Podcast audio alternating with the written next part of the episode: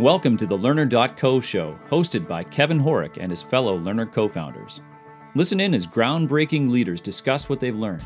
Discover the books, podcasts, presentations, courses, research, articles, and lessons that shape their journey. To listen to past episodes and find links to all sources of learning mentioned, visit learner.co.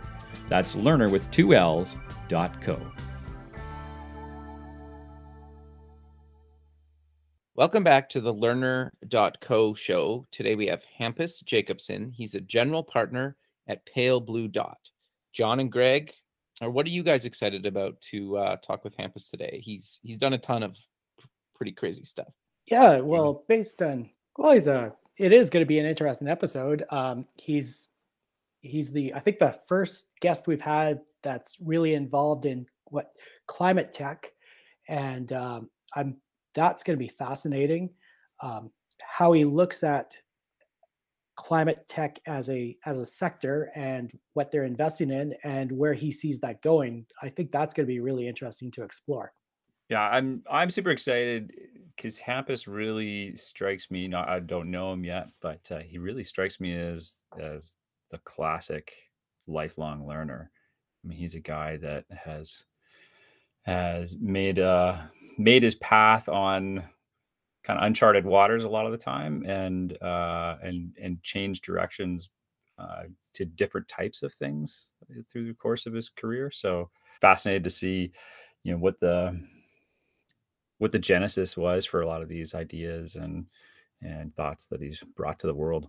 When I've talked to him in the past, his stories around Google, his BlackBerry stuff, um, and and a bunch of other stuff that he'll probably talk about in in the show are it, it's very good. It fits in with everything i think that we're gonna cover today but it's just he's had an incredible career. He's done some pretty incredible things and he'll talk through kind of like the brutal honesty of that which i think a lot of people don't sometimes and and so it's it's pretty cool to get that like firsthand uh, from somebody like him that's been that successful. Yeah, and, and maybe just a little bit giddy because he has been super successful and he's worked on some really cool stuff that that we think is pretty neat. So I guess I'm excited just about that too. All right, on with the show. Yep.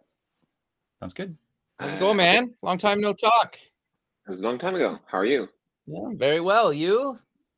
Yeah, things are good. It's uh quite intense, honestly, but it's um I think it's self-created I, I also have uh, Greg and John on. They're also co-founders of Learner, and they sit in. Sometimes they feed me questions, and they really wanted to meet you, especially after you spent all that time and effort putting together that list of uh, books and courses and podcasts. Yeah, the scary part actually is was it wasn't actually a lot of time. What I did essentially was like I just did a quick check on things that were either starred in one of the systems I use. So okay. I just essentially took everything that was starred and then I linked it. And then the other thing I did is I pruned out stuff that when I looked at the star, I was like, uh, why did I start this one? Uh, I don't remember this book actually or this podcast. I removed them. so the crazy thing is this is a boiled down version, which oh, wow. me really scared. Yeah, I know. That was the pretty confusing. When it's like I'm sending like a wall of text and like, yeah, this is like no the net list. Like I just feel like, oh my God. So well, it's Great. terrific. Thank, Thank you. you. very much. Yeah, it's a Thank pleasure you. to meet no you. worries.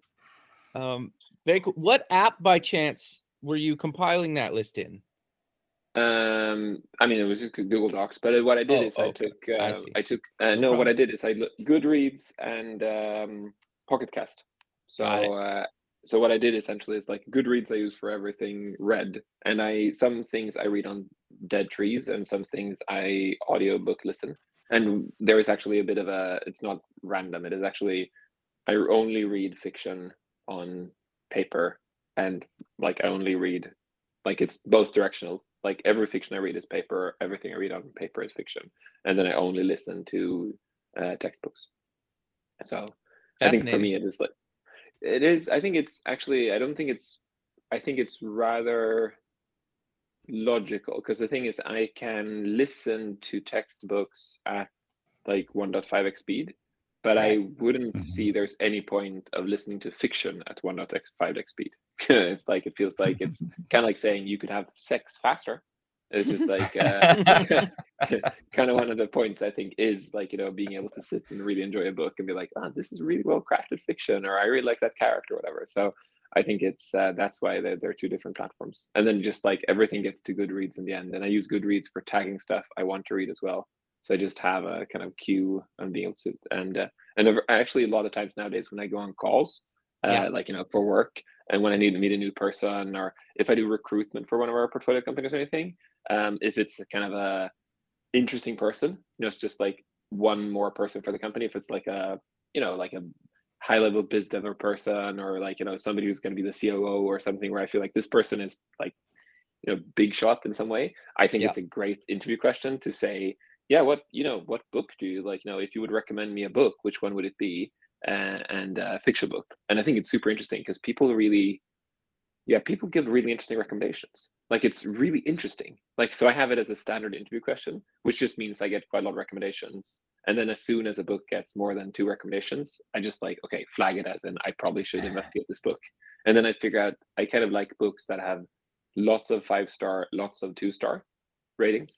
Why so I end up not I think a lot of books that have like three and four stars are a lot like books that, you know, it's like, yeah, it was a it was okay, but like, you know, it wasn't the best book I read, but it was like it was nice and then I think the books that get like five star and and one star or five star two star are usually books that are like it's an awesome book if you're the right person, and it's a horrible right. book if you're not the right person. So then I just look at the reviews and try to figure out am I in the hate or love camp? Um, so for example, any book that has touching anything with religion, um, like fiction books, I mean, if it's like yeah. this has some connection to Christianity, then it's just like they're they're like a lot of one star reviews, which is like this idiot doesn't understand God, and you're like, okay. And I have no, I don't have a problem with it. So then I feel, okay, cool, interesting. So the people give it five stars, then I read them, and if they say this is the first person that like you know, blah blah blah, then I feel like, oh damn, this is not politics. So like it's really interesting to read the reviews on those. Very cool. Well, kind of. I think the show is basically started right now. Like this was great. yeah, like yeah. Can we can we use this? Um, yeah, of yeah. course. Um, no, you can use anything. I spend. Yeah, edit that in, Kevin. Yeah, I just I gotta say, uh, your one thing you should listen to as a fiction book, if you've got, I've I've mm-hmm. listened with my kids now. not not always listening myself, but my kids have listened mm-hmm. to the Harry Potter series all the way through four times during the pandemic so far. Oh, that's crazy! And it's actually, spectacular. It's actually listenable the fourth time through. So I've, I've overdosed slightly on Harry Potter. I have three kids, so okay, have, there you go. I I read book like one to three on my own because I was yeah. in the UK when they were not new, but like kind of like it was strange being in the UK and hadn't read them when I was like yeah. 20. So it was a little bit like yeah. it was so 20 years ago. It was like they were pretty fresh. It was strange. People at work had read them. So I just ended up reading the first three books. And then when I got my first kid, like I read all the books for him. And then, hey, there are two more kids. And then you have a couple of times when you're on a plane and you just happen to like end up watching him. So like right now I feel like I can like speak like some of the characters now. And I feel like, oh my God, like I like I know them too well. But yeah. it's uh yeah, I would say like if you haven't read uh, the Graveyard Book, um, I would say that's uh, the Graveyard Book and um, by Neil Neil Gaiman and uh, the Golden Compass. Those are like really awesome kids books for like for the grown up as well. Like it's it's kind of like Simpson style. Like you know you you read them and then the kid goes like this is exciting and you go this is super smart. Like this is I want to read this book. So the Graveyard Book actually started reading from my oldest kid when he was like ten and then like read one chapter one evening and he was like ah, i don't want to read it. I was like okay fine. And then he went to bed and then i just like you know sat and continued reading three more chapters and then i more or less finished the book next day. I was like this is a good book. And then i told him the day after i was like i actually finished the graveyard book. And he was like what? I was like yeah it was really good. And he said why don't we continue? And i was like yeah i've read it now so let's go. And then i read it for him so i was like wow. And then i read it for the other kids as well so i know that yeah. book as well but it's a good book. Cool. Giving you a bit of background, um, so I grew up in. It's actually really fascinating. Not like where I grew up, but like how I how I reflect about like growing up and like what you're shaped by. I think it's a really interesting subject. So I grew up in absolutely nowhere land, like in Sweden, in a super small place. It's like there are 50 houses. It's absolutely nothing. There's nothing. There's not. There's not even like a you know a small supermarket. There's not nothing. Like there's nothing. It's 50 houses out in nowhere land and it's not like there's like you could drive for 15 minutes and then there's a, like a small place where the small shop drove for half an hour and there's like a supermarket and like a mall and whatever. So it's like one of those places and it's not suburbia. It's not that i grew up just next to big c it was like an hour drive to like if, if you want to buy i think an example would be like magic the gathering cards or whatever you know something yeah. which is obviously not at whole foods. Well maybe it's actually at whole foods but you know what i mean yeah. I had to like it was a one hour drive at least. Wow. Um, so it was like, and that's like one hour highway, boom, and then you get to the city, and then of course you find the shop. So it was outside lot, and so nowhere land. And then I went to like, you know, microscopic, meaningless school kind of thing. Like it's not that I had anything, nothing happened.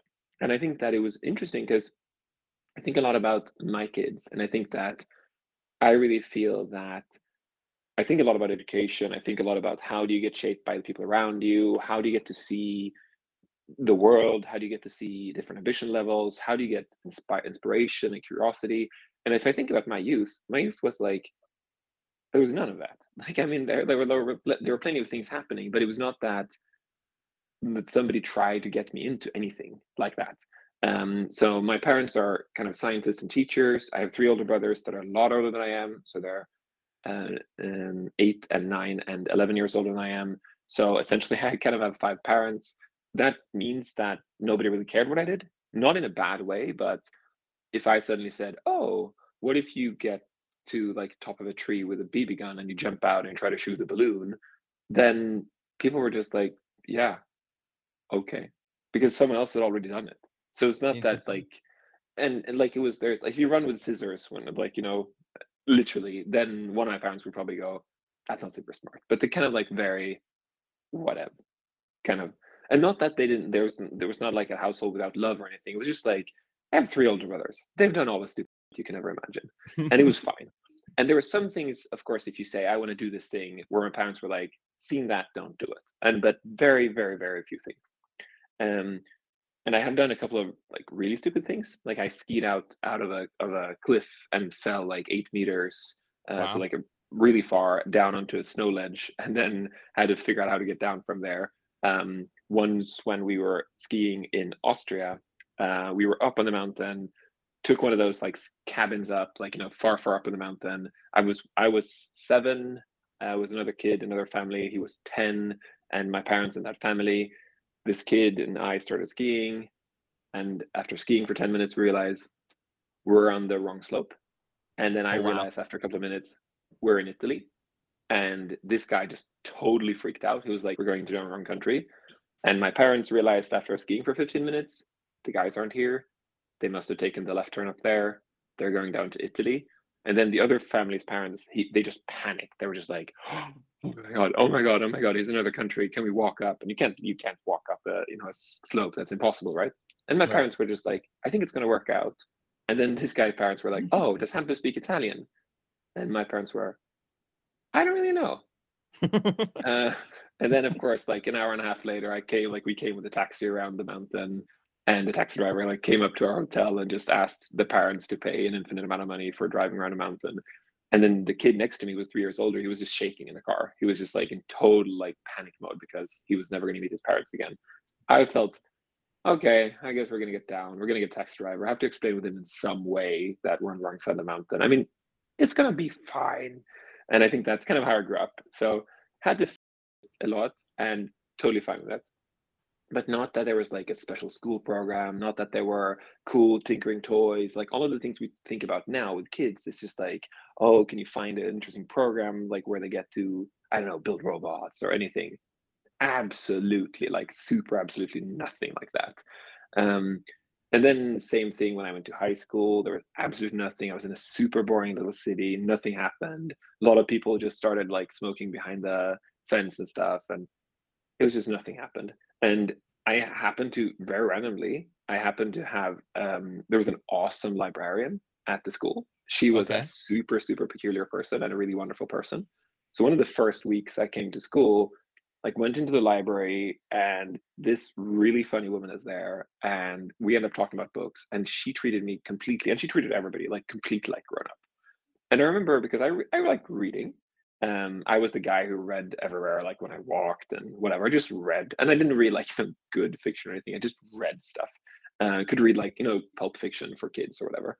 Um, and then she was just like amazing. She was really interesting at just, you know, you came in with a. She didn't like fantasy books, for example. I read a lot of fantasy when I was a kid, and she completely respected the fact that I liked fantasy.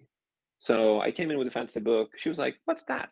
And I was like, um, "It's the it's the Belgariad. It's uh, and she was like, oh yeah, I've read about Eddings. And I said, oh, you've read about Eddings, but you haven't read Eddings. And she's like, no, I think a lot of fantasy is very archetypical. You know what archetypical is? And I was like, no. Have you thought about a lot of fantasy books? There's the like, there's the strong one, like the brute, like the barbarian guy, and he's a bit stupid, but he's very strong. There's the smart one, the magician. He's a bit above everybody else in a sense. There's the cunning one, the thief. Kind of, you can't really trust him. I was like, yeah, and he said, That's very comforting, right? And I was like, Whoa, I've never thought about this. I was like, Yeah, you're right. It's pretty comforting. And he says, Yeah. But in a sense, fantasy books is a lot about getting you to feel you know how the world works and you still get on an adventure. And when she said that, I was like, You're a genius. Like, this is like, I've never thought about this. Mm-hmm. And then mm-hmm. I just started talking books about her with her, like on a weekly basis. Just, and she said, like, oh, you should read Color Purple. I remember when she said that. I was like, Color of Purple. And the thing is, if you're in the US, I think a lot of people like have to read Color Purple. But like if you're in in Europe, nobody like it's not a it's not a subject book at all. Okay. And I was like, I don't know, I'm 14 years old, so prime time. It's a good time to read Color Purple. And I like pick up the book, and I really really like it. And I was like, this is a really good book. And she was like, yeah, what do you think about it? And I ended up having like you know an extra you know language teacher, just like an extra teacher who just cared about reading and talked about to her a lot. And I think that shaped me a lot. Just broadening my mind. I read a lot of books that I wouldn't have read as like a 14 to 16 year old because yeah, you know, you read kind of what what's what you you think is good, which has the right covers and whatever. And she was super interesting because she could really whatever book you read, she could really just respect it. She could just say, "Oh, interesting. So you're reading another fantasy and like you know, very colorful front and everything. What's this about?" And we started talking about it, and then she just, you know, she was really respectful. There wasn't like high and low literature. She was just like talking to you. Um, but I think that really shaped me as a kid. Started reading a lot. Then I went That's to fascinating. Yeah, and, it, and like it's not something I thought about then. Actually, the the freaky thing is that when when I was a kid, there was not that I thought, "Whoa, I've got an extraordinary, you know, librarian friend." It was just like, yeah, you know, I don't know. Maybe most fourteen year olds don't like reflect upon upon reality around them.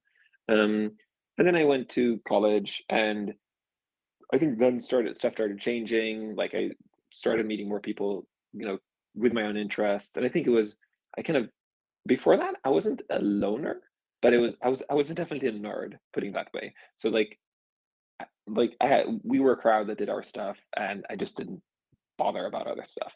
And when I came to college, that all changed. I guess it does for most people, right?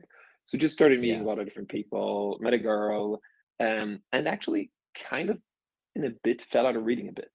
I kind of more, yeah, more focused on other parts of life in a sense. Still read, but wasn't as manical about it. Uh, that's the problem with girlfriend and boyfriends, I guess. Uh, uh, so it uh, it was good and other, like educational for other aspects uh, and fun. Um, and then when I went to university, also kind of like not an extraordinary university shape or form, a good university, but not like oh my god, if I would pick university that my kids would ever go to, I would pick this university. But like a, a totally fine university. And then I was only reading uh, textbooks, like nonfiction. Like I literally only cared about solutions to problems I had. So I was thinking a lot about like how do you structure arguments, whatever. Then I read a book about that. If I thought about how do you, you know, run software projects, I read books about that. So I read one or two fiction books per year, maybe, but it was, I don't know, when I was traveling or something, but I kind of fell out of it. And by then, I randomly started a company with five of my friends. I had, during the summers, I started working at different companies in different countries. Essentially, it was a trick that I wanted to work abroad. I just wanted to figure okay. out a way to uh, work in other countries. So what I did is like when when kind of February March came along, I just tried to find a company in another country where I could work at and do something which is fairly qualified. Um, what this means in reality means that there was a bit of a flexible way of looking at the truth. Because if you kind of apply for a for a job in another country, and it's in a you know a real job, and yeah, it's an internship, so obviously not it's not like you know crazy qualified important job, but it's not that I'm going to say I'm going to carry papers and hold your cup of coffee. So what I did is like, yeah, I, like I found this company in Paris, and they did um, smart cards, so essentially kind of credit card security. Okay. Kind of asked them, hey, can I work here and do an internship during the summer? And then when they kind of said, ah, I don't know, whatever, I kind of said, I'm so, like, I'm sorry because like it's mandatory for my school, so I can't get a degree unless I've done an internship. Which was was that actually true? No, not at all. I was like not even close to the truth. There's nothing in this at all. And of course, what happens then if you're an employer, you're like, okay, okay, we'll look at your application because like you feel kind of like a bit obliged, right? You feel like, okay, okay, okay, let's look at it. And then this guy like calls me up and says like, uh, "Hello, my name is, my name is David Lacache. I have a couple of questions for you." And I was like, "Yeah, what are your questions?" So, do you know cryptography? And I was like, "Cryptography," and like I didn't know anything about cryptography. I was like the first year at uni, right? So I was like, "Yeah, yeah. I mean, I, I do computer science." It's like, "Oh, impressive with Swedish universities. Do you know A11 assembler?" And I was like, I didn't really hear what he said. I was like, assembler something, and that's a programming language. So I was like, yeah, yeah, my fair my fair share. I, I do do do computer science. He was like, hmm, zut alors, okay, I would love to have you as an intern at this. I was like, oh, that was amazing. And of course, I had no idea. So then what happened is like he sends me an email, and the two things he says, I like just panic study them now for three months because now it's like it's March. I'm going to be there in June. I'm going to be here for three months and build something important. And then I did that every single summer. So like I went to first Paris, then London, then Munich, and it was in Germany, and it was great because you got out of my comfort zone, got to meet a lot of new people, you know, got to work at a real job. Like I, you know, really real job. I came there and the first year I I didn't know at all what I was doing. Luckily I had spent three months thinking about it and, and studied. So I actually was fairly good at it. But it was I was a crafts person. Like if somebody said any question outside my domain, I hadn't I didn't even know how to answer it. I didn't know how a calendar worked, of course. Like I'm I'm an, I'm a student, right? Right. Um, and then next year because I'd worked abroad, came to the next place, I come to London, I have done this thing. So suddenly I feel like I can actually have a discussion with my colleagues. I can like I can actually like help out with stuff. Had a really amazing incident in London, which would be funny. So every morning I walk and read a book because I happen to live in a part of London and the, my job is in a part of London where there are no direct buses and no direct uh, like uh, tubes like uh, subways or anything. So essentially, okay. the smart like I can, I can switch two or three times and get there, but I could just walk for thirty minutes and get there. I, I was thinking a lot of times of buying a skateboard and just skateboard through it because you don't want to bike in London. And okay, but at the end sure. of the day, I just felt I'm just gonna walk. I'm just gonna get up every morning, get out of this super crammy small place I'm living at, get a you know something to eat, and then have a book and read. So every morning I walk with a book in my hand to work for 30, 35 minutes and reading wow. fiction books. Now got into fiction again. And it, the interesting thing is because it's summer, I guess as well, actually. And I'm alone. So like that's like, you know, more more like that. So the funny thing is that what happens now, and this really funny incident. So think about the mood if you just got out of bed, you didn't have coffee or anything, you're walking with a fiction book and you're walking for half an hour. You're not low, but you're not full of energy, right? You're just right. You're kind of like a bit mellow almost. And then I got into work. They have a really awesome espresso machine. It's a really small place. We're 12 people. I come in, I get an espresso, and then because I'm Swedish, in Sweden it's pretty normal to have fluoride, like you know, for teeth. Like uh, so yeah. so okay. So like so what happens is I drink a cup of espresso, I rinse my teeth because the problem is like I'm at work now, so I don't have a toothbrush, which I feel is a bit off. So then I like chew a chewing gum and then I have a fluoride to think this is maybe gonna help my teeth. And then I go around and talk to my colleagues. I'm the kind of person, if I drink a cup of coffee, like I get quite intense. Otherwise, as you hear now, I'm completely like chill. But when a cup of coffee comes in, I'm pretty intense. What happens after three days is one of my colleagues goes up to me and says, Hey, Hampus, can we just talk? And I was like, Yeah, of course. Like, I've been here for a week, right? So, like, what's going on? He's like, So it is completely okay that you do, you know, um, you know, at work and I'm like, do I do? I was thinking, what have I done wrong? I've been here for a couple of days. Like I've done something wrong, obviously, right? But, but what, what? You you can't offer it to other people during work hours. And I was like, sorry, you you you you can't offer it to you to us during your work hours. I was like, what am I offering? I don't want to spell it out to you, but like, I, I you need to spell it out. Like, I don't, I don't know following. Speed. I was like, sorry, sorry. You, it's okay, but you can't give hard drugs to people at work. I was like, hard drugs? What are you talking about? In the morning, Hampus, we get it. I was like, what do you mean? You get here, you pop a pill, you're honestly intense as f- It's funny, but you can't give it to the colleagues. Nobody can work on, you can, but nobody else can work on speed. And I'm like, oh, they're, they're fluorides for my teeth. And my colleague just looks at me and is like, oh. And I was like, I've been here for four days. Do you think I got here every morning and like popped speed? like, you're amazing. And you haven't fired me yet. I was like, oh, I love this place. So it was an amazing summer working with these people who were obviously the most open-minded people I've ever worked with in my life. It was just like, oh my God, you thought I had LSD and you thought it was chill, just like as long as I didn't give anyone else. So it was a very interesting summer. It was really great. They had a lot of other funky ideas.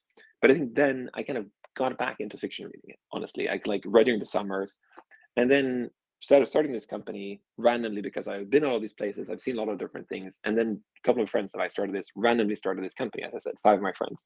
And it came inspiration for things we've done during the summers at different places. And this company completely serendipitously, honestly, scales from the six friends of us to 180 people.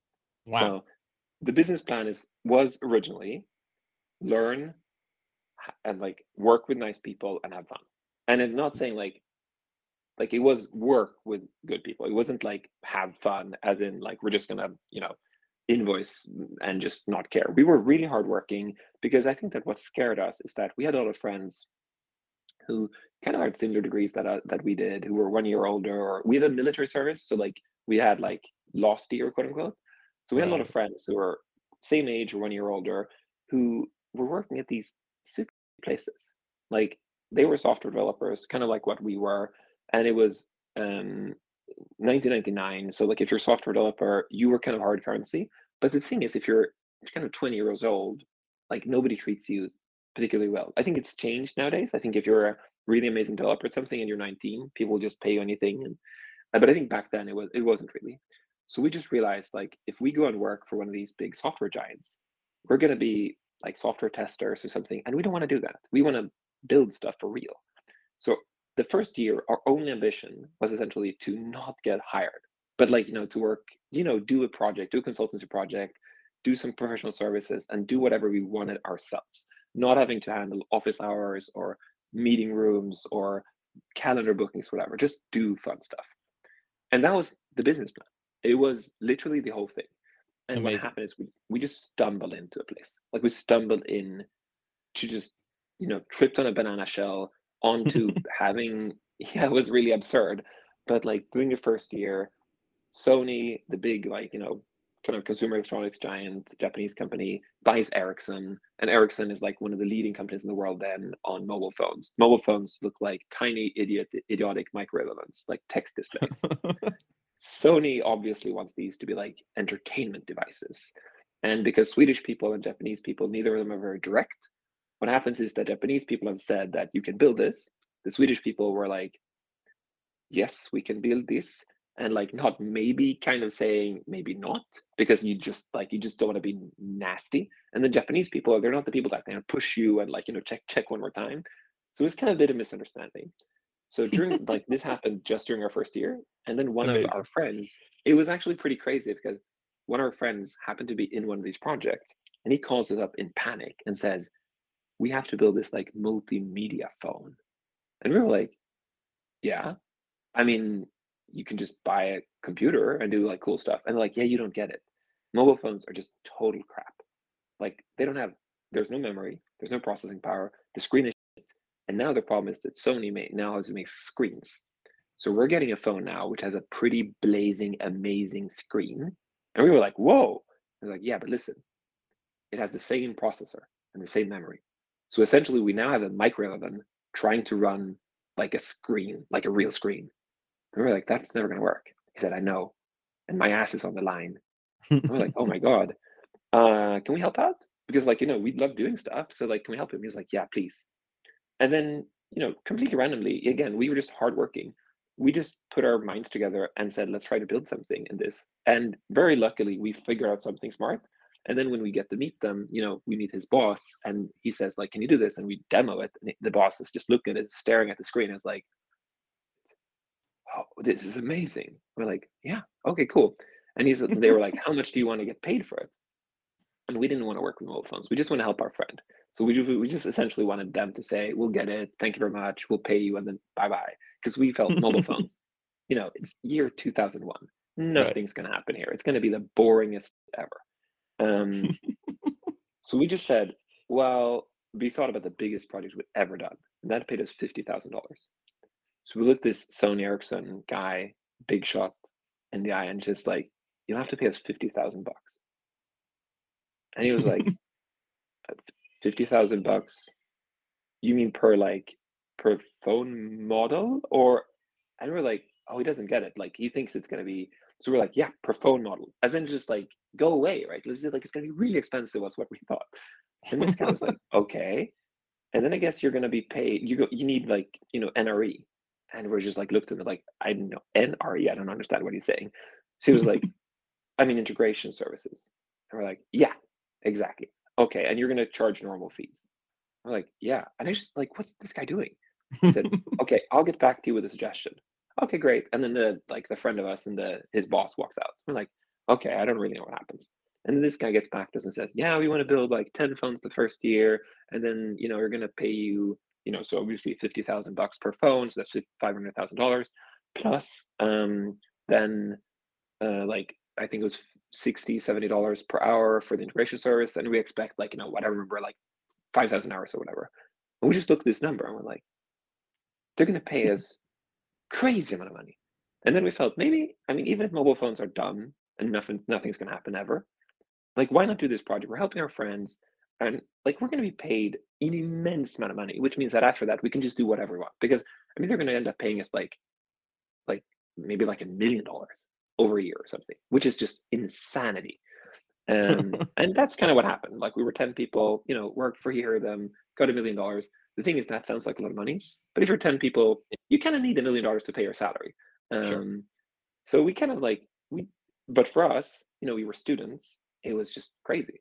And then that just, that whole thing just snowballed to be us shipping in more than 13, 14% of all the world's phones wow. from from Sony Ericsson, from from Motorola, from Nokia, from Samsung, and then like we end up working with Google. We just ended up working with everybody, and it was just, I don't know, we had a view that you just we try to hire people that we felt were hard workers and serious and really really smart and really fun to work with, and we just felt, you know, we're gonna be pretty frugal. We're not gonna like be silly and fly business class and buy you know chairs for the office that are fifty thousand dollars or whatever. We're just gonna hmm. be like, you know, if you need a chair, then you get a chair, right? But yeah, you don't need champagne just because it's Friday. It's just like yeah, we're students. Like we, we don't cost anything. Like we have literally zero budget for for things before.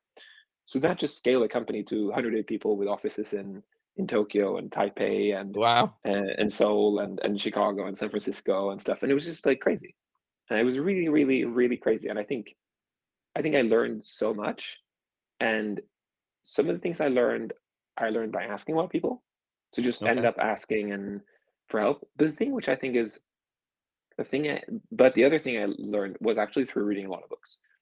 And I think the reason for that is I think that I think that there now it's changed a bit, but I think that back then, if you're 25 and you ask for advice like, how am I going to be a good leader? I think that back then, this is like, you know, 2005 or 2010, even maybe, there's nobody takes you seriously. Like people will just look at like, how you're going to be a good leader? They're like, yeah, I don't know. Like, you know, do an MBA. And it's like, do an MBA. I don't want to do an MBA. and they're like, no, I mean, spend a couple of years in the military. And it's like, spend a couple of years in the military. Like, I have this problem now. And it's not that back then in 205 or or like slightly later, it's not that there were like amazing coaches for 25 year olds people ever ever expected you to be, you know, kind of a silverback and have a grown up in the room and all of it. And we had nothing. So it just ended up being like, okay, who's written anything about this? And then you just you find all those books and you read them and you just try to pick it apart and learn everything. So there's so many of those books where it was just extraordinary. I remember, I think it was Good to Great was one of those books where, yeah, uh, by James by James Collins, Jim Collins. I remember like the first time I got it and started reading it, and I just felt, this is. I just wish I read this two years ago. It's just so good. It just explains exactly what I've been going through. And what, of course, what I didn't understand is if I read it two years earlier, I probably would have said, "What's this business book? Like this is just meaningless. Like this is not a real problem." And I think every single book I ended up reading was like a book where I just wished I read it an earlier a year earlier. But I think that most of them, of course, wouldn't have worked then. Um, and there were so many of those books. I just, I just felt this is the truth, capital T truth. And it took a lot of time for me to pick apart and realize that it's not the truth. This is like somebody smart summarized it, and yeah, like it's like part of it was true then, part of it's probably true now, and that's like that's what it is. So that's career wise. I ended up reading a lot and learning a lot, and then then randomly we got acquired by BlackBerry. Very cool. They were the yeah. top of the world, biggest smartphone manufacturer in the world back then, 2010.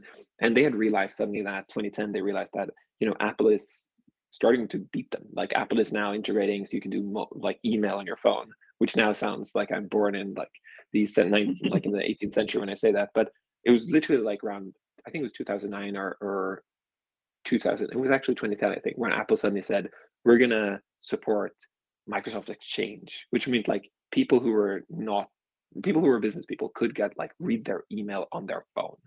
And I think that scared the uh, BlackBerry because previously all other phones were kind of a bit of a toy, like and they for for business, and then suddenly like they felt this is going to happen. And I think what what was weird about it is that what Apple what what BlackBerry didn't do is BlackBerry kind of didn't double down on strengths. It was not that they said we're going to 10x business. They essentially said we have to become an entertainment company as well, which was very very strange in hindsight. Um, but I get it partly because BlackBerry phones were very dull. So I think people kind of felt, why would I have a boring phone when I can have a, like a funny, fun phone? Um, so first they acquired us, and at the acquisition, the CEO asked me, "You want to run mergers and acquisition for me? So you want to like buy companies for me?" And I said, "No, I have no idea about this. Like I, I know science because my parents and brothers are scientists. I know engineering, software development, team, sales, finance and acquisitions, I don't know anything about it.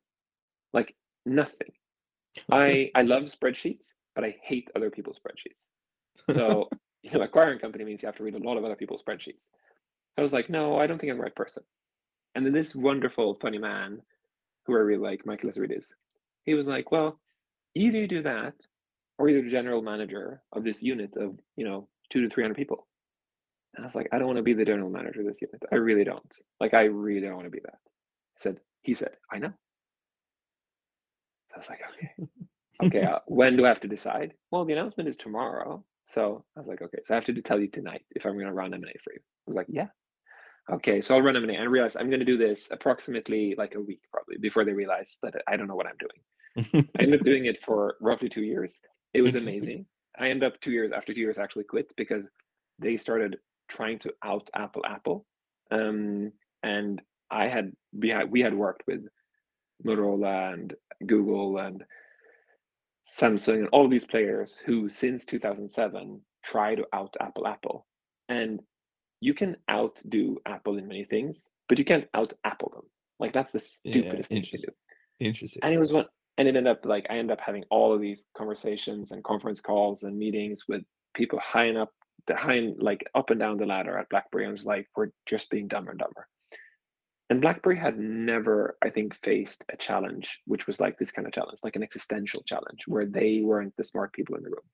They had they had always been like the best. Even if of course they beavers they were small they'd always been the best like motorola was their previous only competitor in a sense in north america and motorola has always had always been very different from them. So they just they just knew everything and there were that the problem was when somebody came in and like when i came in and said you're we're full of shit, then it wasn't very appreciated. So and i nobody tried to fire me or anything because when you're in m&a nobody tries to fire you for telling the truth. People are just like oh it's one of the M&A, M&A dad dudes like um, but after a couple of months of that in the end, I mean, I worked there for one and a half year and had an amazing time. But after like the three next months, I just start feeling that no, I mean, this is not going to go anywhere. Like this is like I'm just going to be fighting these people and telling them things they don't want to hear. And I got became more and more kind of polarizing with my opinions as well.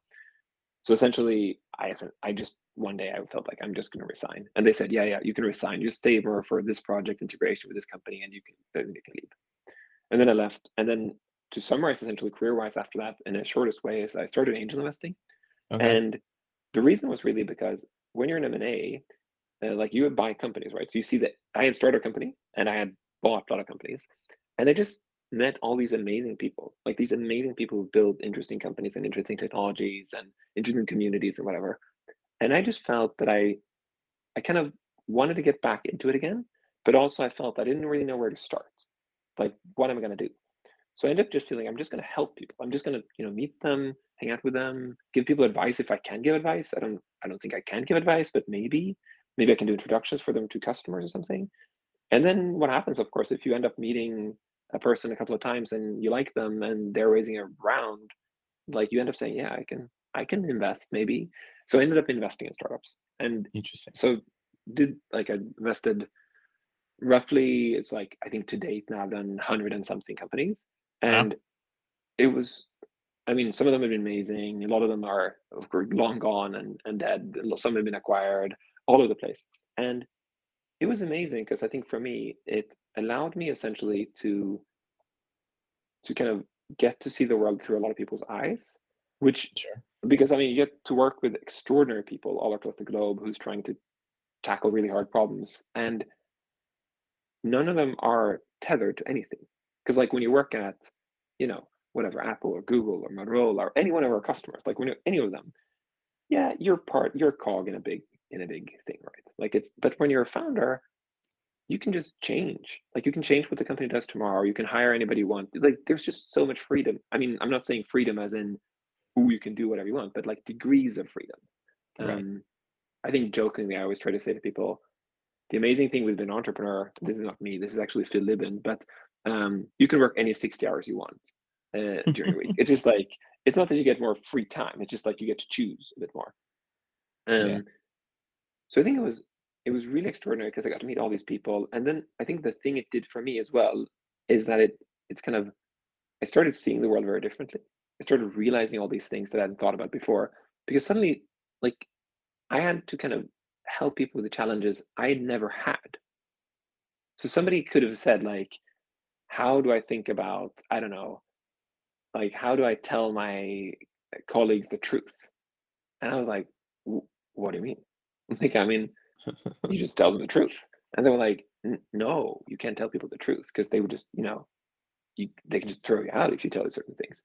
And it was amazing because then I was like, okay, interesting. I don't feel this at all. Like I, I tell people what I think. There's been other people, this person is not unique. So there must be other people who have this problem or proclivity or whatever you call it.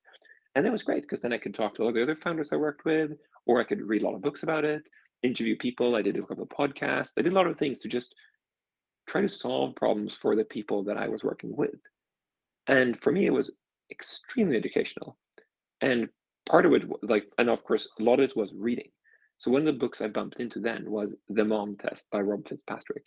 Okay. And it was one, it was an extraordinary book because what Rob Fitzpatrick realized was when he was building a mobile app, he was building a cooking app. And he was thinking, I'm going to build a cooking app for the iPad when it was pretty new.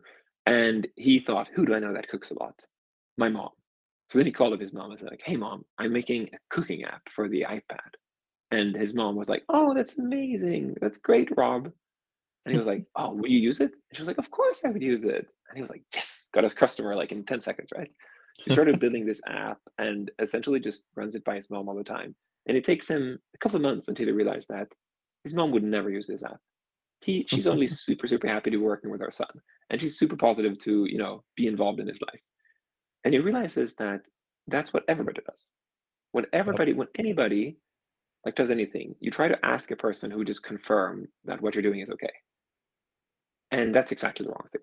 So he wrote this amazing book which was like a user manual of how to not talk to people who will tell you that you're right but talk to people who will tell you you're wrong and then how to handle it and it was great because previously I didn't have a problem, but I worked with people who had that problem.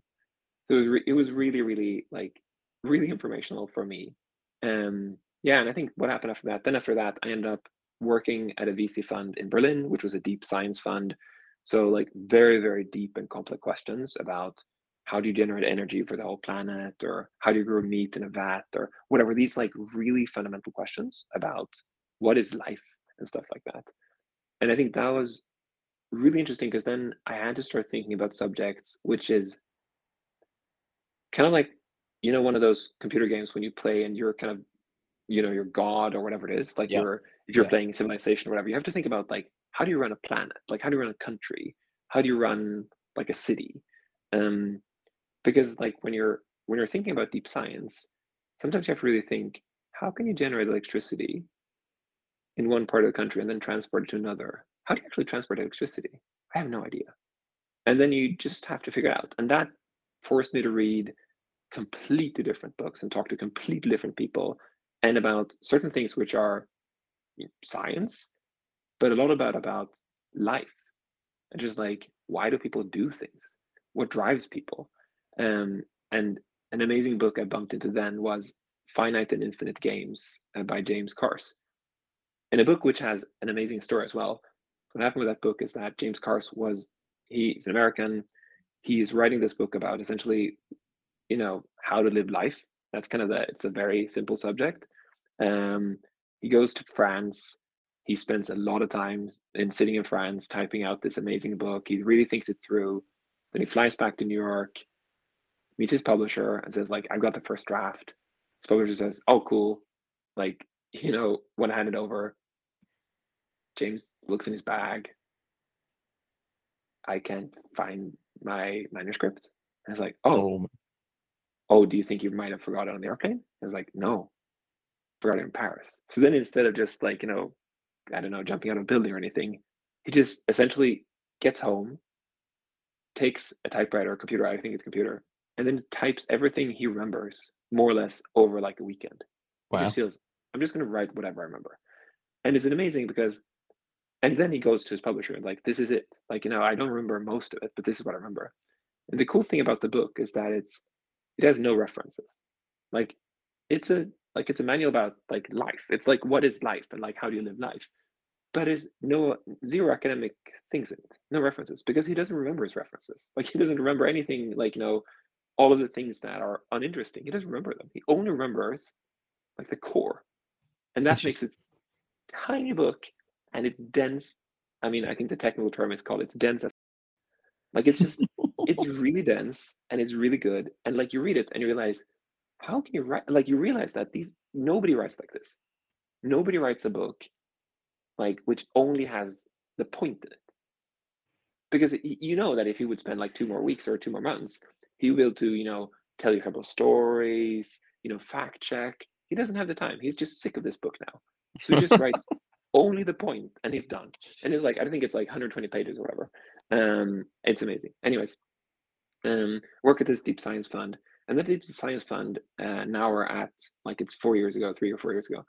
And then I just working with all these amazing international people. I get to meet like Nobel laureates and you know like super super impressive people that are trying to change the world. I realized that some one day I just felt that so many things that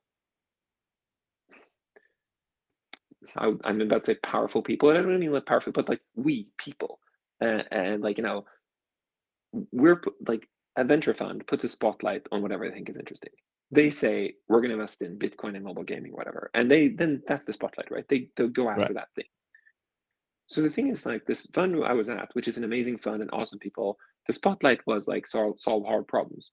But some of the hard problems i just felt this this is actually not really a relevant problem because we're obviously in a world right now where we have a climate crisis. And i mean this is where it like so this is 2018 2019 2020 or sorry 2018 2019 it is and I started realizing that we're investing and spending time on and focusing on and writing articles and you know we're working a lot of subjects not only us the fund but like the world the politicians the everybody on subjects that are not that important if we're not solving these climate problems and in the beginning this was like like a little itchy thing. You have like a little eczema on your back that irritates you.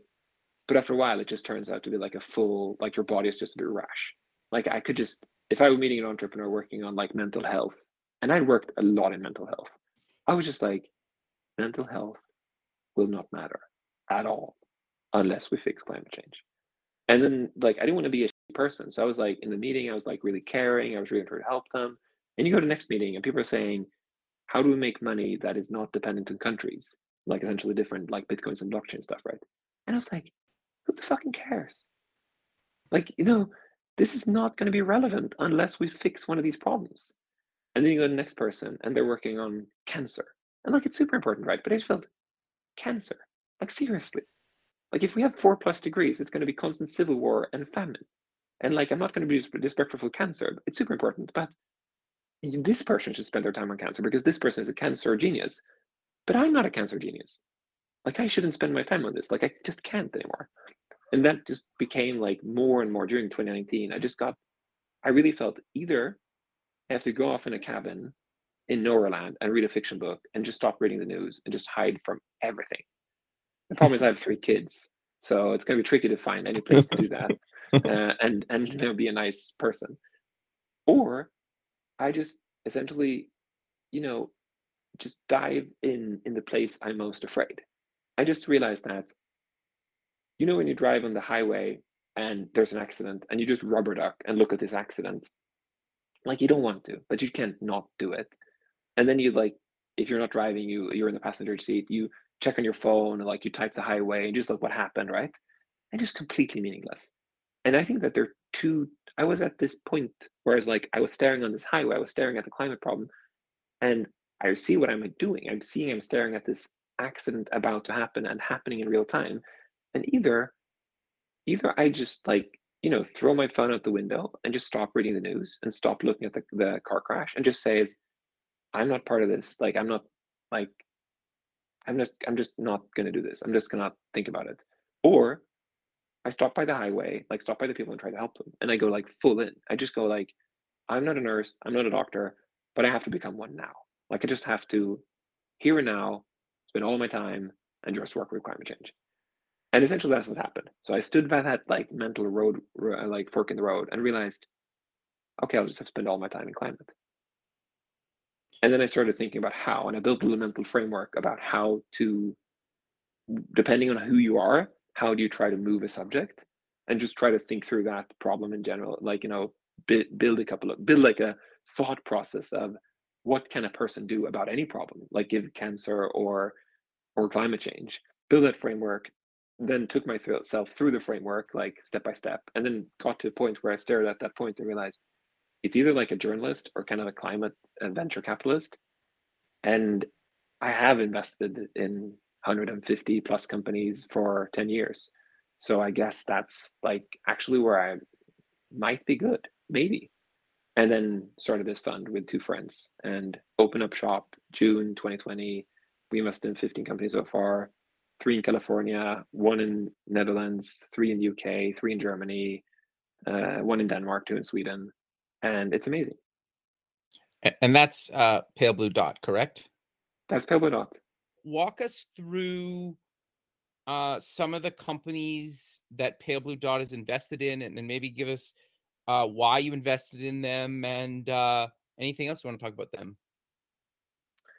Yeah, I mean, so we invested in 15 different companies, and I think that what I find interesting is I think that a lot of people tend to be very paralyzed when it comes to to climate change. Like, I mean, you know, for obvious reason but I think that a lot of, I think that people are paralyzed when they're thinking about what can I do. And personally, I think that what people shouldn't do is that people shouldn't like we can all think about what what we can do less of. Like we can fly less or drive an internal combustion car less and eat less meat and there are a lot of things we uh, can do less of. But I think what what I think we end up doing a lot is being ashamed. So people focus a lot of like, okay, I'm just gonna have to do less. And if we if we just just do less, I think after a while, like life becomes kind of meaningless. And I think that, of course, me, not eating meat, not driving internal combustion engine car, not flying, those things are not vital to life. But I think that when you start going down the line and realize like every single thing you do actually contributes to climate change, like everything you buy, yeah. like if you get kids, just everything, then like why are you alive?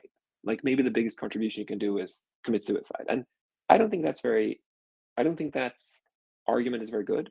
I personally hate when people say, "Oh, the worst contributor to climate change you can do is get kids." And when people say that, and especially if I'm on stage, I just say, you know what? If none of us gets kids, we don't need to solve climate change. Like we can just we can just yeah. do whatever we want because there's not going to be anybody around. Yep. um, so I think it's like some of these arguments are just so dumb when I feel like if it's typically like when you just do the math on something, but you don't really realize what it means for like people. Right. So so I think that so we we do some and looked at some companies that are uh, like do less of things, but generally we tend to do stuff that tries to solve a problem by letting people kind of I'm not going to say live their life as it is, like not normally, but at like trying to say if you want to go from A to B, or if you want to eat an amazing, tasty thing, or whatever it is, like you should be able to do it. You should be able to do it 2021. You should be able 2030. You should be doing 2040, and that's kind of the way we think about stuff. So we don't think about if somebody says we have a cattle farm and we want to do less uh, like footprint with that cattle farm, we have less climate effect. We just feel like mm, I'm not sure because like there might be that we shouldn't have cattle farms whatsoever in 2040. So the question is, can you figure out something which is amazing to eat and people will think it's really tasty, but it's not negative for the world at all? That would be best. Um, but of course, that's a hard problem. So it might be that it's impossible. Um, and I think that so some of the companies listed are kind of like keep doing what you're doing, but choose a better route. And it's going to be, you know, it's going to be cheaper it's going to be more convenient it's going to be healthier for you. So like we have to the person buying it they can't say i hate but i know it's good for climate. Or it can't be a cfo of a company saying this is going to cost four times as much but i need to do it because of climate. It's just like some people will but most people won't. And then it's not going to work. So a couple of companies we've done uh, on that is like we've done a company called for example we got one company called BettaFish and BettaFish is what they do is that they take seaweed, so like algae, out of the ocean, and then they know everything about algae. One of the founders is a documentary filmer of algae farming. He spent lots of his years in the world of seaweed and algae. And the other person is a is a chef and a um, like a food scientist, so knows how like you know think about taste. Um, yeah, and it's a they're a perfect, they're a super combo. And the thing is, if you take kelp or seaweed or any of these like you know big things, it's like you can take it's like think about it as a tree like if you say like, oh, think it's a big chestnut tree. So like you can take the chestnuts, of course. You can take the leaves. You can take the barks. You can take the twigs. And all these things have different properties. They taste differently. They have different like you know things you can do with them. Algae is the same thing. So like if you take one of these like big things, and then of course on top of that, there's not only chestnuts. There's like hundreds of different species of algae just as trees. Yes. So Jacob, he like he knows like all of these species and he knows some of the properties. He doesn't know how to taste necessarily, but there's some a lot of communities in the world eats algae one or another. So there's something you can just know, like, oh, this one is like very good for this or good for that, but you know, very tricky to do this with or very expensive, whatever. And then Deniz, the other founder, she's like, okay, let's try that out. So the first product they made, they made like a delicatessen, like you know, kind of like caviar kind of thing, but made out of seaweed. So not like a complicated thing because caviar kind of tastes like seaweed in a sense, but it's it really like, whoa, you've made kind of luxury caviar, but there's no fish involved, right? Right. The second product they made is canned tuna. And okay. it tastes and feels like canned tuna. Wow. And it's like, it is so close that when we met them, they sent us a box of um like um tuna mayo uh, corn sandwiches, like you know okay. the classical kind of triangle sandwiches like you can buy on supermarkets. Yeah, yeah. Sent us a bunch of those. We unwrapped them uh, I took a bite and it's like vegan. It says vegan mayo on it. So I was like, okay, it's totally fine with me. Take a bite in it. And then I just spit it out immediately. I'm like, literally, like in the room, my two colleagues, I was like, my colleagues were like, what's wrong? They, it's, this is tuna. And my colleagues, what do you mean? They send us tuna sandwiches. They think it's funny or something. This is tuna. My colleagues like, what? Is it tuna? Yeah, this is tuna. And like, we start, I like open up the sandwich and I look at it, it is tuna. And then like, a couple of seconds later, I'm like, is it? And then my two colleagues start biting into it. They're like, is it tuna? And we just started started eating these sandwiches and like, I don't know. And it's like, oh my God, they made something which is exactly like tuna. And the cool thing about it is that tuna, it's not super good for people. Like it contains a lot of heavy minerals. Tunas are big fish. They eat a lot of small fish. Small fish eat even smaller fish. So if there's anything like, I don't know, mercury in the ocean, the small fish eat the fish eats them and it just like gets higher and higher concentration the higher up you go. So some of these bigger fish have a lot of it. Secondly, tuna, you know, you go out and slaughter a big animal on the sea, pretty nasty, but also you have a big petrol boat doing it like you have big fridges on the sea where you throw these tuna in so that they won't get bad. So like you have all of the things we know is bad for climate. You have a big, I mean, a boat is like a big ass car. It's just like it's spewing out oil, right? Secondly, you have a huge fridge or freezer, and the freezer is open. Like it's not that it's a big door on it; it's open because you just throw in fish in it. So like if if anyone else had our freezer open, we know that it's bad. Like we just yeah. like this just wastes so much energy. This is this, but on the sea, all the time. So like Wild. pretty pretty like you know if we can replace it with something else good. And then the other cool thing about seaweed is that seaweed it is it grows in the oceans and it's like it just increases biodiversity. It's like great for fish. It's just like like the whole place is better and it sucked down carbon from the sky just like any plant. So the crazy thing about this is that it's healthier for people, doesn't contain mercury and stuff in the same extent that whatsoever. It doesn't kill animals it doesn't spew out a lot of petrol and and you know freezers, uh, uh, refrigerants, whatever. It regrows oceans and it sucks down carbon through the sky, and it's cheaper to buy and make than tuna. So yeah. like, what's wrong with it? Like, there's just like, there's just nothing wrong with it. And those when we meet those kind of companies, we just feel like this is too good to be true. Um, and there are a couple of those companies when I think it's so fascinating because when I feel like when you're going into a problem, seeing climate change as a problem, like if you think, oh no, we can't use steel, then we can't build this thing, then of course you can't build that thing. But if you go in and say, hey, what if we can make it out of something that has a lot of carbon in it? Like, so when we make this thing, we have to suck down carbon from the sky and build it out of carbon. And then, like, that's crazy. But if it works, that means every time we build this thing, you would need more carbon. So can we, if we can do that, every time we build this thing, we actually suck down carbon from the sky.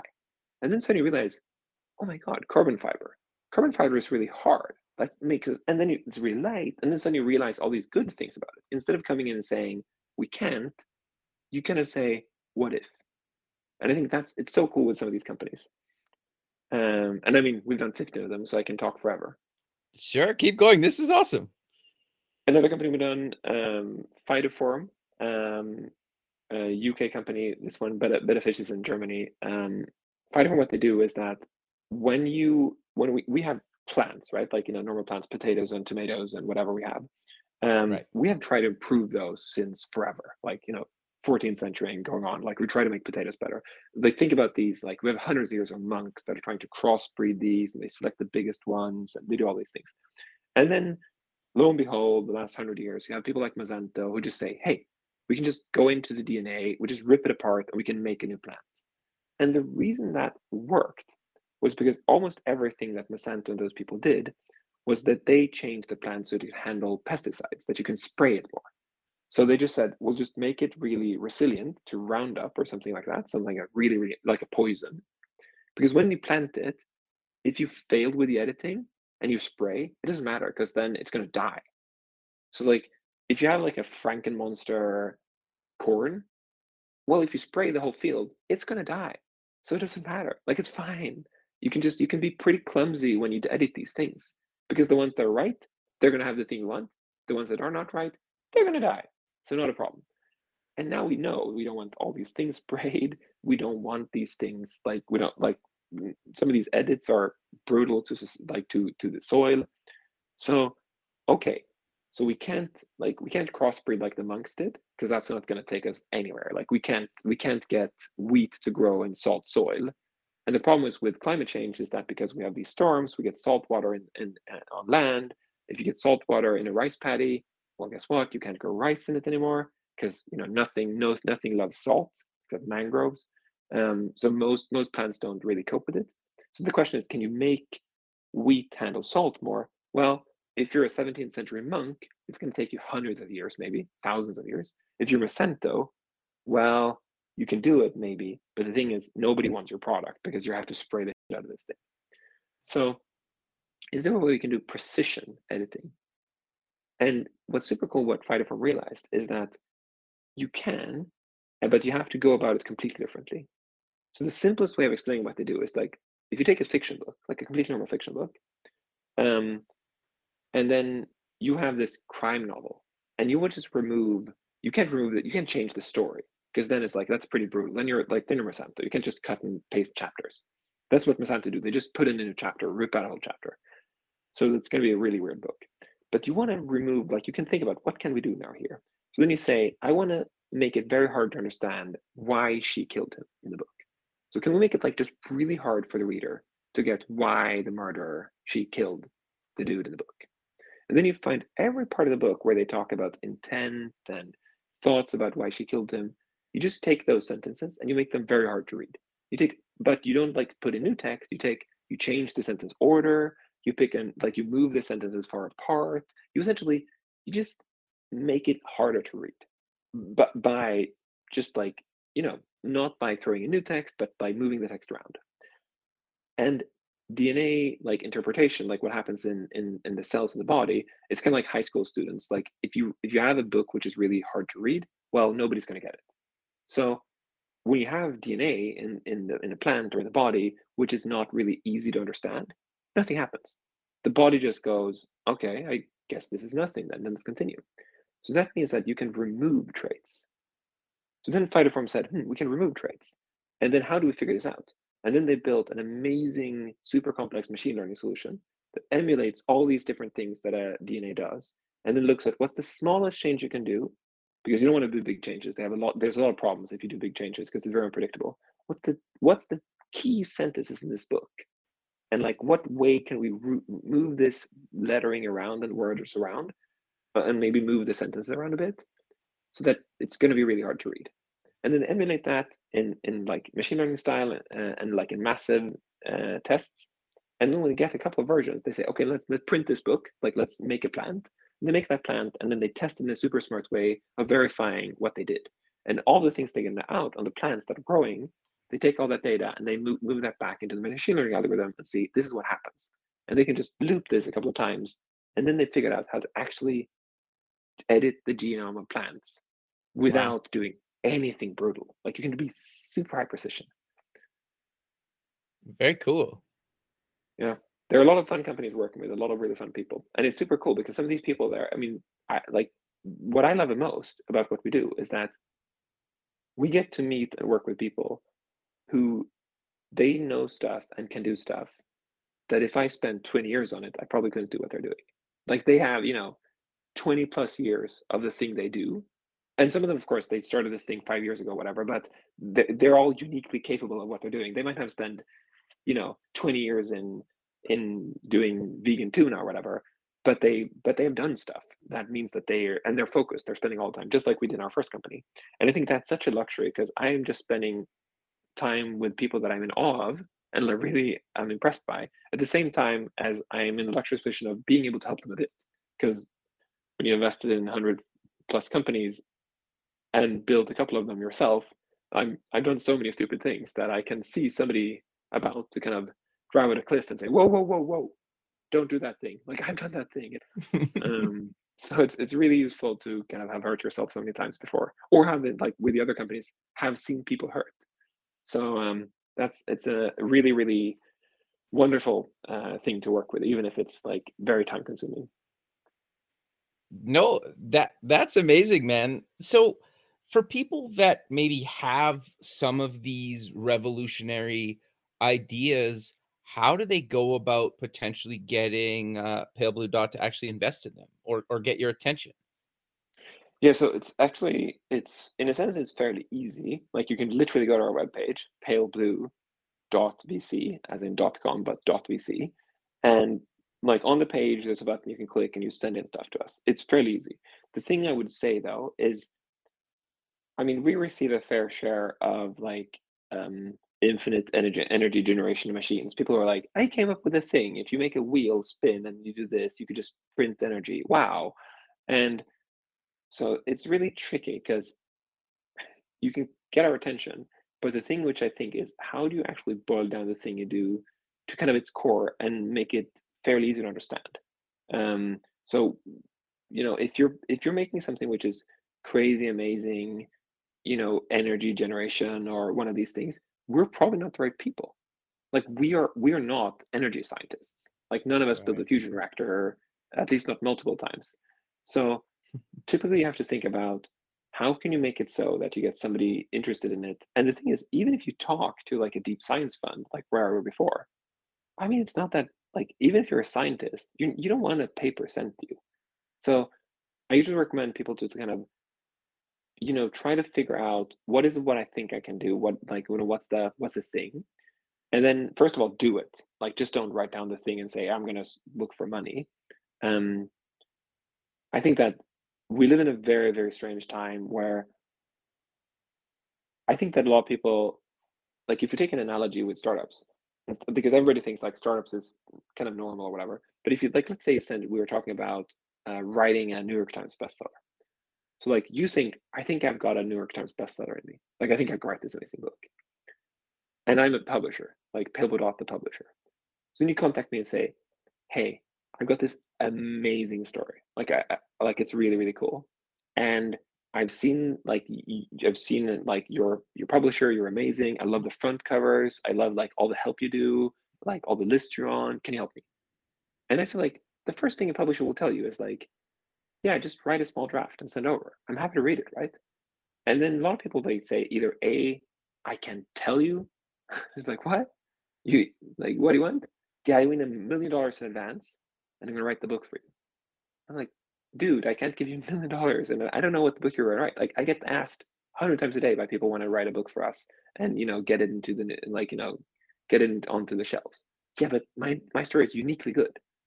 And then the thing is, what would you do? The thing would you do then is, you know, you write the first chapter, or you write a novel. Like you, you just try to boil down the simplest, or you write a synopsis. You just say, this is the story, this is the thought, this is the angle, this is the unique part and you just try to boil it down and then you contact the publisher and says i thought this cool idea what about this idea?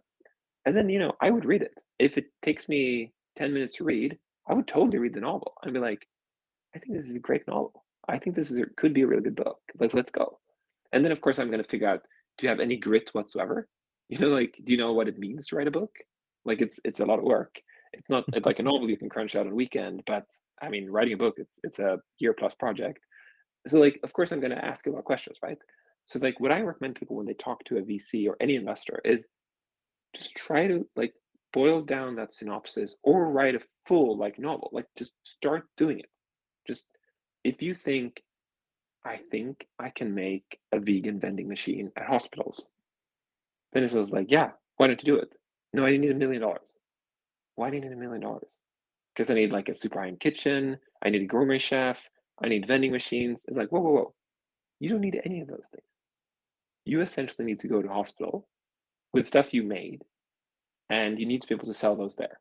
And maybe you shouldn't start at hospitals because hospitals might be really tricky to get into. Like people might not allow you to sell food at a hospital. Can you do it at a at a school? And you're like, I don't want to do it at school. I want to do it at a hospital, and I want to have a gourmet chef. It's like, no, just start by something easy. Do it at a party. Like just do something super simple. And it's like, yeah, but I want a vending machine. Yeah, but maybe just put up a shelf. Maybe just like go to a university and just put up a shelf. And at that shelf, you put the food and you write a note. Hey, Venmo me money. I cook those things and a picture yourself. And you're standing like 20 meters, uh, like 20 yards away from it and look at people and you just try to help out. And everybody's like, yeah, I want a million dollars first. It's like, no, you don't need a million dollars you can probably start doing it now. And I think that's the thing I always try to figure out is like, I think we just want, like, we just want somebody to just say, this is awesome, and here's loads of money, and here's like a whole army of people behind you, and we're going to help you.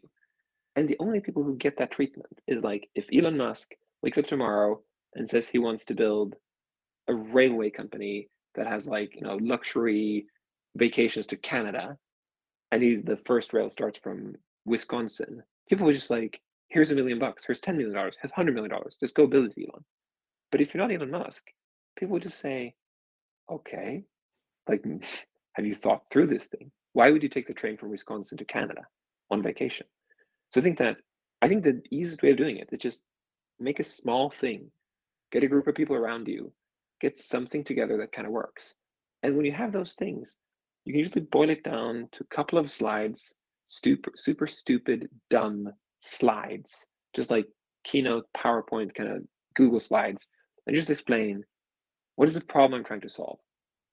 I'm trying to solve the problem that when you go to the hospital, there's no vegan food, no food is healthy for you, you're sick, you need healthy food, and you can't have people standing around because people are at hospitals 24 7. So we're making a vending machine. And by the way, now you're thinking, oh, you can buy it like, you know, from whatever DoorDash or Deliveroo or whatever. No, you can't. And then you explain why, like you tried. So this is why we need a vending machine. We've done it, but we've done it like differently. And hey, we sold this many, you know, meals. Now we're scaling up. I think people read it and go like, this is interesting. Like, let's talk to these people.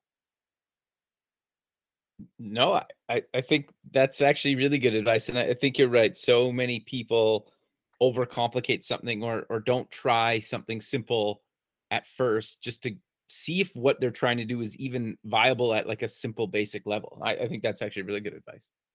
Yeah, and I think you can do that about absolutely everything. And I think that I, I I've personally done this for things that I'm like I know nothing about. Like I think a lot of people would say immediately, aha, if you're a fusion scientist, you can start a fusion reactor company. Like, yes, of course you could, right? but you could also start something completely different like you don't have to have spent 20 30 years of your life in this background and i think that i've had personal experience of this in a really fun way because i had a couple of times i felt i want to learn about this subject and i can read a lot of books but i really like talking to people about it as well i want to interview people so then i realized the best way you can do that is either a you're pretending to be a student you just say i'm writing a thesis about vending machines at hospitals and legislation risks and can I interview you? People will be like, just like I did, even when I got the job in Paris, right. people would just be like, okay, I'll talk to you. It's like nice you're a student, right? Like it's part of your your work. Nobody's going to check up if you actually go to Columbia University or anything. People will just be like, yeah, you're a student. Like, I mean, if, unless you're obnoxious and like ask crazy stuff or something, people would just be like, I'm, I'm going to be nice to you. If you're nice to them and don't waste their time. And the other way to do it, which I've done a couple of times, I've been a student, quote unquote, quite a lot of times. The thing I've done is that I started a podcast on something. Yeah, totally. So, so, so 10 years ago, I thought, like, how does governance work in the future? And what I did is, like, I just felt I got to figure it out. So then I started a podcast, which was called um, Governance, uh, Future of Governance, Governance of the Future, Governance of the Future, sorry. And then I just interviewed people who work with governance problems. And, like, how do you make sure that things don't, you know, like, how do you lot, coordinate a lot of people? How do you coordinate country? And the thing is, these people, they're not being asked a lot. So it was amazing. People, I were able to talk to amazing people. I did another podcast where I thought I want to talk to science fiction authors about how they design their worlds. Because if you read a science fiction book, think about how extraordinary amount of time that goes into like the thing which is not the story. Like all the yeah. like, how do you transport yourself? How do people eat? How does like the job market work? How does pension works? Whatever in the future. And I realized when you read a science fiction book, it's like all of those things. A lot of times we don't really care about them. They're not like we we kind of smile when they happen, but it's not that we like spend a lot of time on it. So so an author thought about that for sometimes an hour, sometimes hundred hours, and it's like two places in the book it's mentioned. So I realized these people must like they must have thought about it and want to talk about it. And I really want to know how to do world building. So I did, I started a podcast and it's it's like essentially the whole question is I want to talk to you about the world you've built, not about the story, not about the characters. The cool thing what happened is the editors and publishers they loved it because they don't want you to talk to them about the story because they don't want a podcast where they tell the story because then people don't write the book. But you talking to the authors about the world go knock yourself out. This is amazing. Go the author they love talking about it because they've thought about it for thousands of hours and nobody seems to care so they really want to talk to you about it so i ended up talking to like some of the most amazing science fiction authors in the world and it was amazing like you, you email their editor and say you know I want to talk to Ann Leckie about this. And I'm like, oh, sure, let's book a call, like, call with you. And I was like, are you kidding me? Like, cool. was it that hard? And like, that was amazing. And I like did it for a year and a half. But then after that, I just felt like I, I, I, I was like, this is almost too good. Like I don't know how to take it to the next level. So then I just quit and felt like I just felt so happy about what it is, and I didn't want to feel it. I didn't want to like I I just felt it was done. So I quit. And I think that's that is the thing. You can you don't have to like bring together the A team and raise like three million dollars. You can just start by like let's just research the problem. Let's try to do it, and then you know maybe we are able to do it without anything at all. Um, and maybe then when we figure it out, maybe then we raise money. Yeah, I, I think that's amazing advice. But I know we're sadly out of time. So how about we as a, close as a species, you mean? Well, that too. no, so, we're gonna survive. Yeah. Well, you're you're working on it. So with with a bunch of companies, but let's close the show with mentioning where people can get more information about yourself, Pale Blue Dot, and any other links you want to mention? The easiest thing, the easiest place to find me is probably on Twitter. I um that that's definitely the easiest place I would say. So I am H A J A K as in Hampus Jakobsson with a K um on Twitter. And I I'm pretty easy to find. Um, and I'm like I interact with people. So if people write me something, I usually just respond to them. If they say I want to email you, I usually just DM them my email.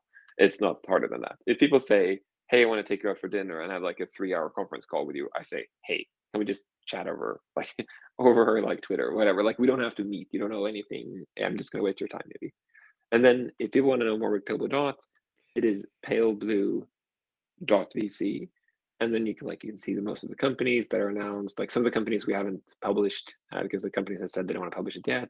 We have we're opening up our research so like you can uh, find our notion uh, where we publish a lot of the research we do uh, where we go through like we did a big piece on seaweed and algae for example. We've done we're done one on wool we're doing what we've done we're doing one on cement and we just publish what we found. We just go like this is what we found this is what we thought super happy to talk to you about it. And one of the reasons we do that is because, you know, like if you've done a lot of research in something, it's pretty irritating that it's not getting used. So one of the reasons is we just feel like let's just, you know, publish it at least. Um, so yeah, that then you can find that there as well. Um, yeah, I think those are the best places. Very cool, Hampus. Well, again, I really appreciate you taking time of your day to be on the show and look forward to keeping in touch with you and have a good rest of your night. Great. Thanks a lot. You too. Thank you. Hey, That was great. What do you guys think? great.